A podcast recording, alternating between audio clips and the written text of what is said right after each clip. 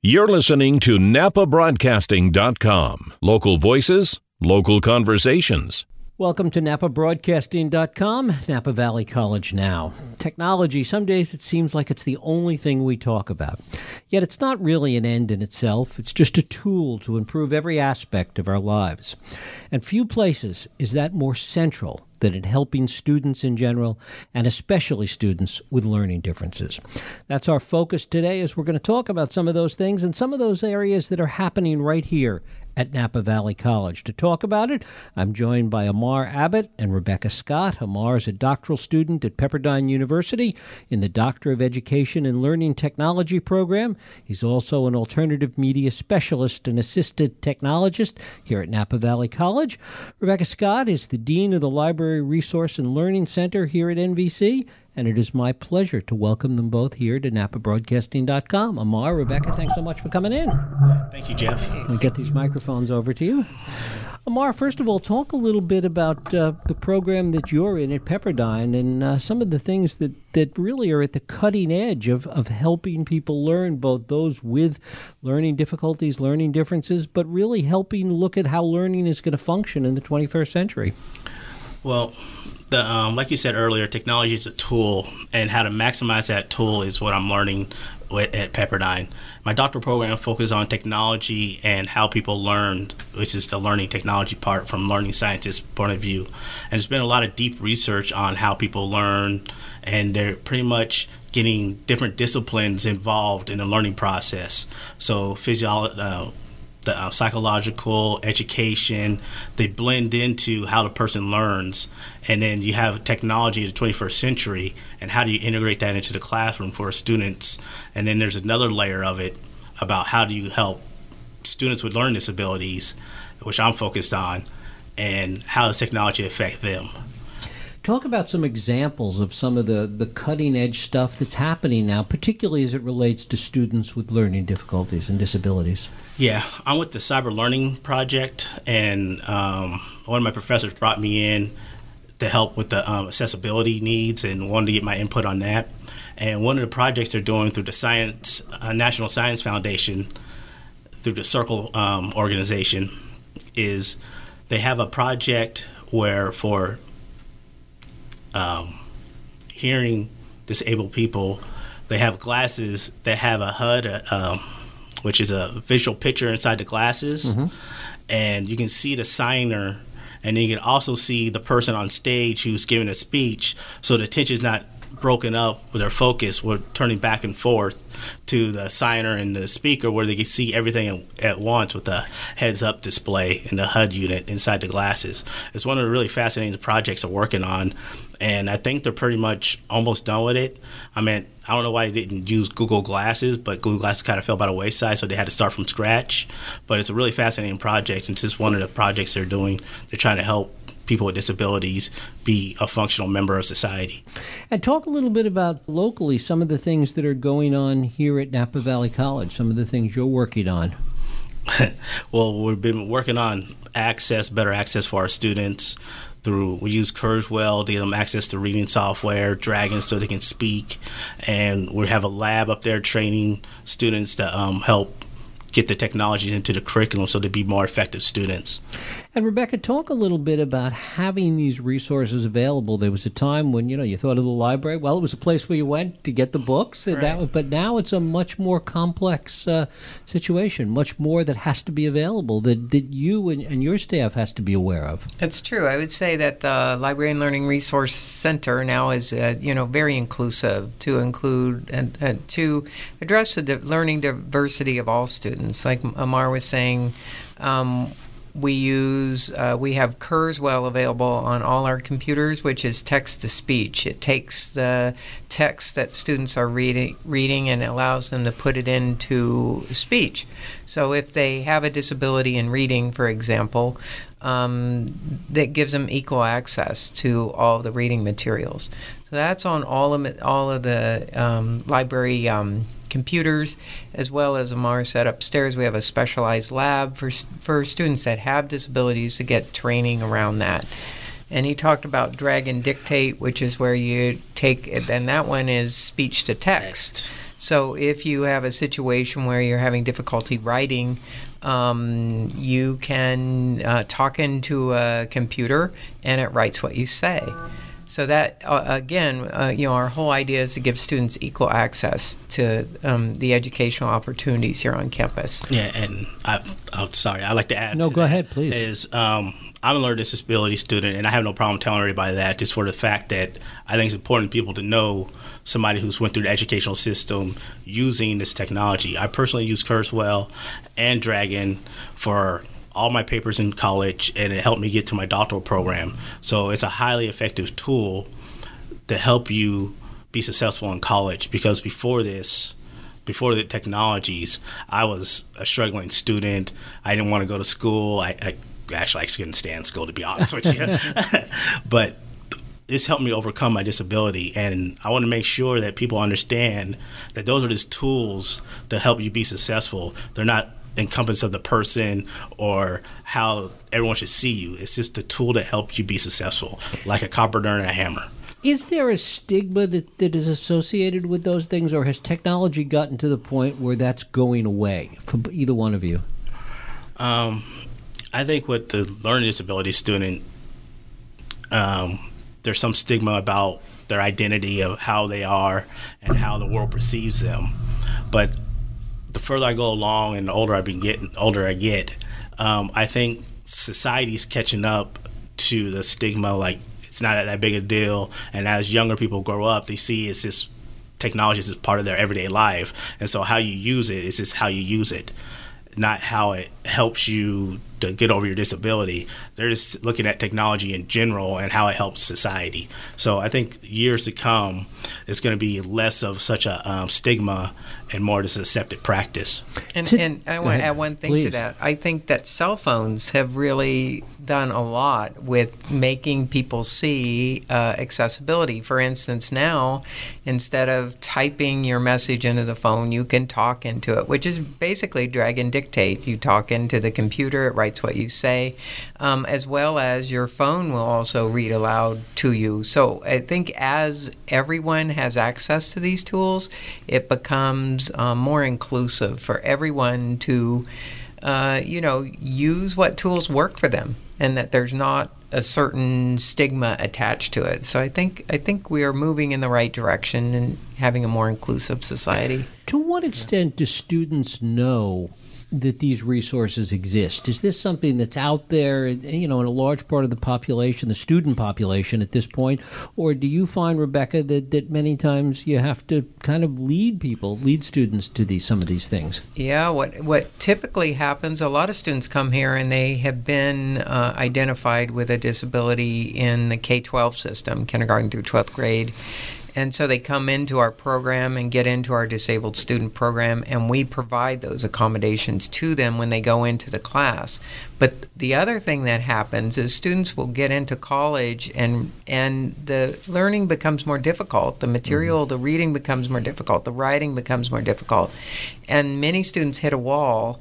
And so oftentimes it's the our faculty, our professors that uh, refer the students to our program, and they meet with a learning disability specialist or a counselor and that counselor uh, or learning disability specialist gets them those accommodations for their class. Amar, as, as you're involved in this, you know, looking at the future of this at, at Pepperdine and as part of your program, is this the kind of thing that we should be looking at really K through 12 at this point? That kids that are identified early on with some kind of difference or some kind of disability should have access to this immediately so that it's not a question of catch up, as, as Rebecca says, when they get to college.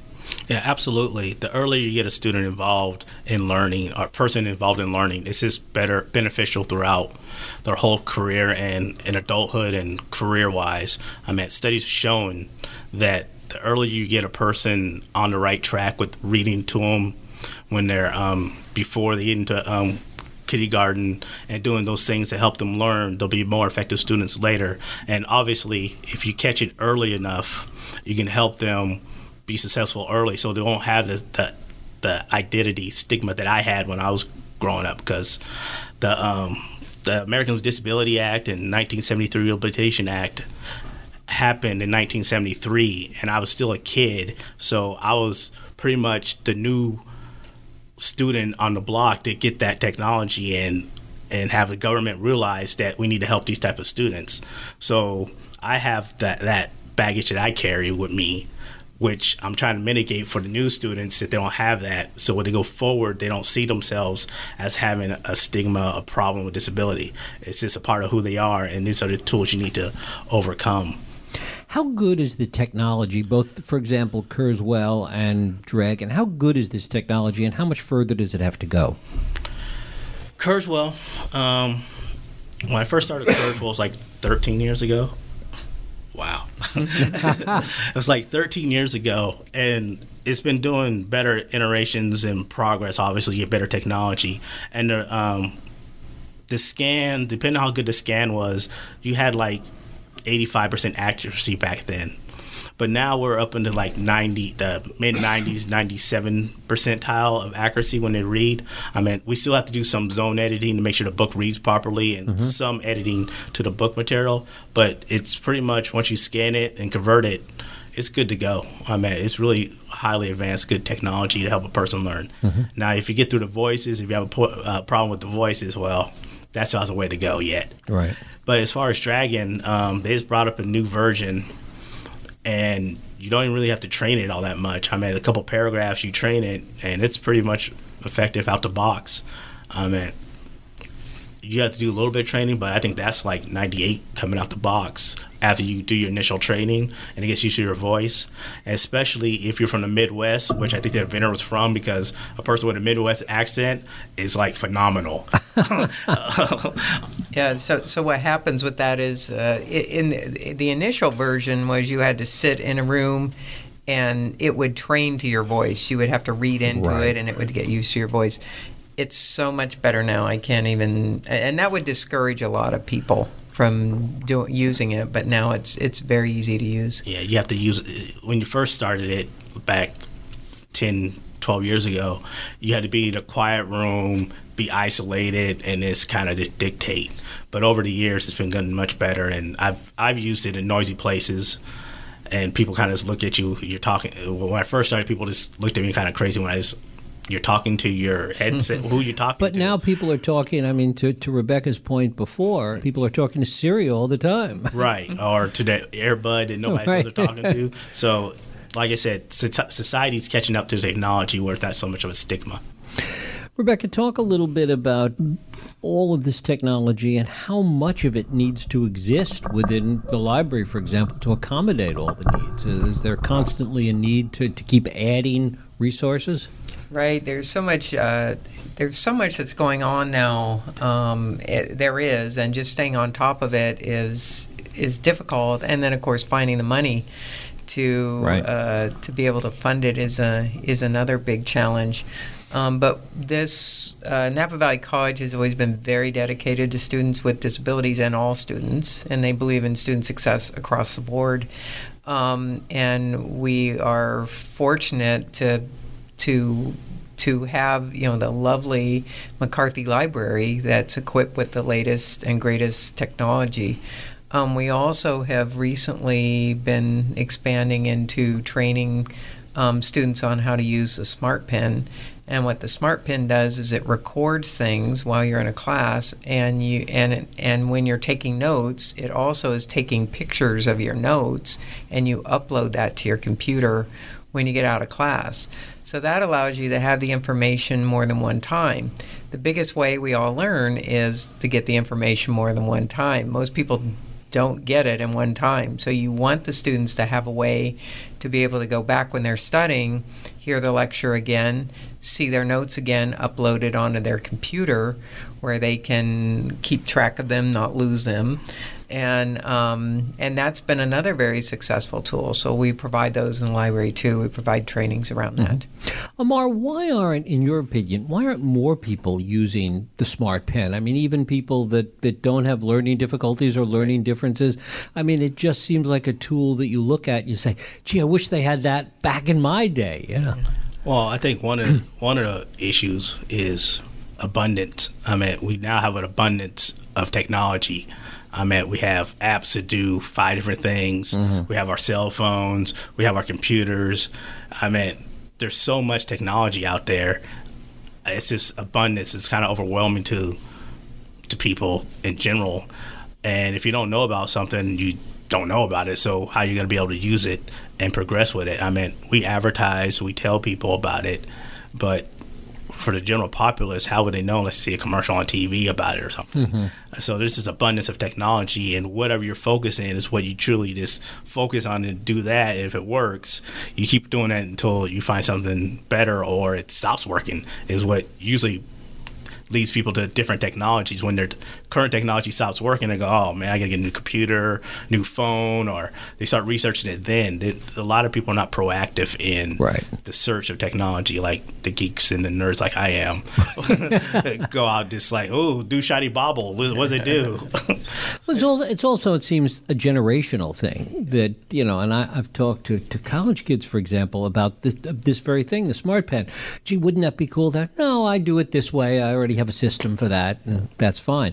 But when it becomes commonplace and everybody has it, or younger people have it, they'll grow up with it, or, or some equivalent to it. Yeah, I would, I would say you know it was funny the other day. I was in a in a with with some students from college and it was in a lecture situation and i'm sitting there taking notes and there's a student next to me not taking any notes at all and i'm like wow that's really amazing they don't have to take notes. And they just took out their phone and took a picture of the board and i thought oh they were a lot smarter than i am. So they figured out you know they're they're using their phones they're using their way of um, and i think that uh, the college generation expects uh, technology to help them and is looking for ways for it to help them. I think as a college, what we need to do is make sure that we promote our trainings and and, and assist students in in getting the support they need mm-hmm. for the new things. Amar, talk about in your program what what's the holy grail out there? What what would you like to see, or what would your colleagues like to see in terms of making technology even more of an asset in education that's not quite there yet? Wow, that's a huge question. um, well, for me personally, my mine is access. You know, access to the internet, not to worry about what technology you're using, so a person with disabilities can go into that government site and get the information they need, and then pursue whatever they need to pursue. And education can help in that with their training and have a more conceptual idea of what you need to do instead of like verbatim what we've been teaching people how to do now. So we need a more holistic approach of how to see society and how the tools are going to get you to get to that government program that you need or get access to that movie you wanted to see or how access works. And then if we get a better access to technology, education, that's just going to make society better as a whole. Now, as far as some of my, we, we, we go in cadres at a cohort. So my cadre mates, they have all different focuses. And someone like collaborative learning to make sure that you integrate uh, physics with math with the science you need so it's all one unit so they can all talk together and make that process smoother for the student and Others are into online education, distance education. I'm just that somewhat, but how do you make that smooth? And how do you teach better with better uh, pedagogy online? And how teachers of tomorrow are going to have student interest today? So how do you bridge that gap? And so we're doing stuff like that. Some of my um, colleagues like that are hmm. doing stuff like that nature. What are you seeing, Rebecca, in terms of, and, and obviously we're not going to name names, but in terms of pushback among teachers and professors, the, many of whom, and I, we, have seen this, you know, have done things a certain way for a long time, and oh, I don't want to do that, or I don't want to allow the phones in the classroom, or I don't. There is some pushback. There is some some old school uh, attitude about all of this. Yeah, I think I think there there of course is, but the cool thing is is that professors also are using their phones and you're starting to see how technology can help them. Um, we do have that, and we do have some muscle because we do have the American with Disabilities Act. So if that happens, we can say we appreciate your view. However, we do we do not support it, and we must support students with all students with um, getting the information and learning. So but uh, you know, I will have to say this is an amazing campus. The professors are um, very knowledgeable about supporting students and about students with disabilities. So we have little, very little of that here. The other side of this, of course, is that it's not and probably shouldn't be, and this this goes to some of the things that you were talking about, Amar, not limited to students with disabilities. This is stuff that can benefit everybody. It, it frees up more time. It, it really enhances a deeper kind of learning in many cases. Yeah, it's it goes to a universal learning design, and what pretty much that is is if you make it, let's take curb cuts for the street. So the curb cut was really designed for a person in a wheelchair. They can roll down, they can go forward and roll back up to the curb. But for an elderly person with a cane, they can use that same curb cut to get across the street and have no problem getting back to the curb. So it's learning, it's an idea of that nature that will help them be beneficial to the learning process. So if we include everybody at the beginning of the design, then we don't have to worry about the little missteps that happen along the way because it's already been planned for and taken care of. So if we do that, have that kind of mindset and design when before we start, it's going to be beneficial in the end. Because a lot of people, unfortunately, have been trying to put it at the end. Well, what the problem with that is, it's more costly, it's a bigger headache. People don't want to do it. It's just harder to do that. But if you teach people at the beginning that the mindset is to have access for everyone at the get go, then the bumps you go along the way are going to be minute and a lot easier to overcome. Mm-hmm. And Amar, talk a little bit about your role here at, at Napa Valley College. What specifically you're involved in doing? um, specifically, I'm the alternate media specialist, assistant technologist. What the alternate media specialist does is take print material and digitize it for the learning disability student to have it in different formats. So if they need a large print, I can digitize it and I make it large print as, as big as they want. Occasionally, I've done Braille for a visually impaired person that was on campus, and I had to do the whole catalog once, which for Braille, for every page, every written page is three pages of Braille. And since I really can't read Braille, because they do it by touch, mm-hmm. and I'm sitting there looking at it with a flashlight to see if the if it's right or not. So that wow. was difficult, and basically my role is to get materials accessible for students and for teachers to help them be better at their jobs. And Rebecca, what would be great to have that we don't have here at, at, Napa Valley College? Something that, that you might like down the future if the money were available, if there was an opportunity? Well, uh, I, I could say uh, two things. I want to talk a little bit when, when Amar was talking about universal design. Uh, classrooms that basically if all student all teachers were taught when they started teaching here how to create classrooms um, where they're utilizing this technology for all students we would actually work ourselves out of a job amar and i could go you know what go get in the employ- unemployment line, I guess. Be, but it'd be a great thing. You yeah. know, it'd be a great thing. I, I don't want, want, want to be unemployed, but the whole process of having everybody access, I'd be more than happy yeah. to have. Yeah. If I could do other things, that'd be great. Yeah. So, so the idea of training all the faculty and how to to have um, universally designed classrooms where the where all students had uh, text to speech, speech to text, ability to you know upload lectures, you know, all that kind of thing. There's really no reason why all students shouldn't have that. Uh, but the other thing um, would be, you know, we're, as a matter of fact, Amar and I are working on this now, specific trainings um, for faculty through the Teaching Learning Center on how to use these technologies as well. So that's that's our next step here. Yeah, it's a big step. Rebecca Scott, Amar Abbott, I thank you both for coming in and uh, sharing some of this with us. Thanks, Jeff. It was great. Thank you. Thank you for having me. You're listening to Napa Valley College Now on napabroadcasting.com, the online radio home of Napa Valley College.